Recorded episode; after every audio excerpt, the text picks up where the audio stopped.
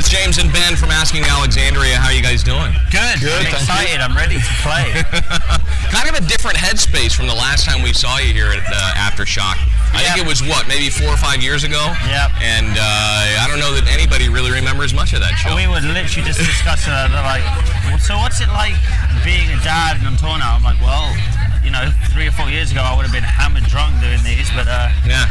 sober, happy, Yeah, good time. It was good. Yeah, it's more, a lot more chilled out. Yeah. Yeah. Well, that's dynamite, man. I mean, uh, Alone in a Room is arguably the biggest song yet from Asking Alexandria. It's rocking it up the charts now. It's a top 10 record Yep. At the uh, at the rock format. Um, how uh, how therapeutic was it to write that song about sometimes just needing your own me time? Uh, well, you know what's really awesome about it is the, the, we wrote the music, the song was done, recorded, and Danny comes in, and um, we haven't, we don't go back and forth and write. We're like, whatever's going to happen in the moment, it's going to happen in the moment. So we try and be as true to ourselves as possible. So we sat there.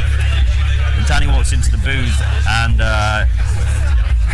he's like facing this way and we're all sat over to his right and he starts singing. And it's the first time we've heard any, any vocals.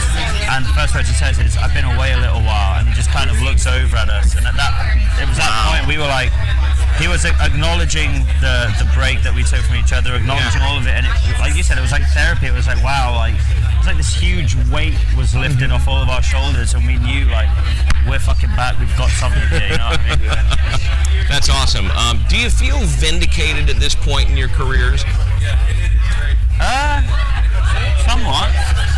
I don't know. It, it, it, it's hard. I feel for some reason, for whatever reason, I feel like nothing ever stopped or slowed down. You know, I, I just feel like we're still we're still the same kids from 2009 with the chasing the same dream, and I try not to take too much in at once, and I kind of just live in the moment. And right now, we're all just excited about everything that's happening with Asking, with Alone in a Room. Like you said, this is actually our second highest charting single in our entire career. Yeah.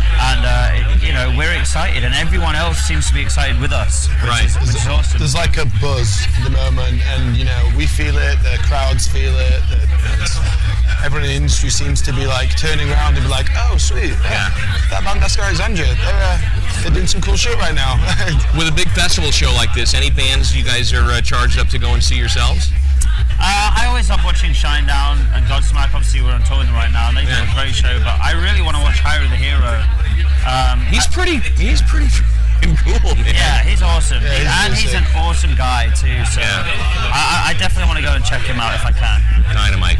Ben and James asking Alexandria, and you got it on Killpop at killpop.com.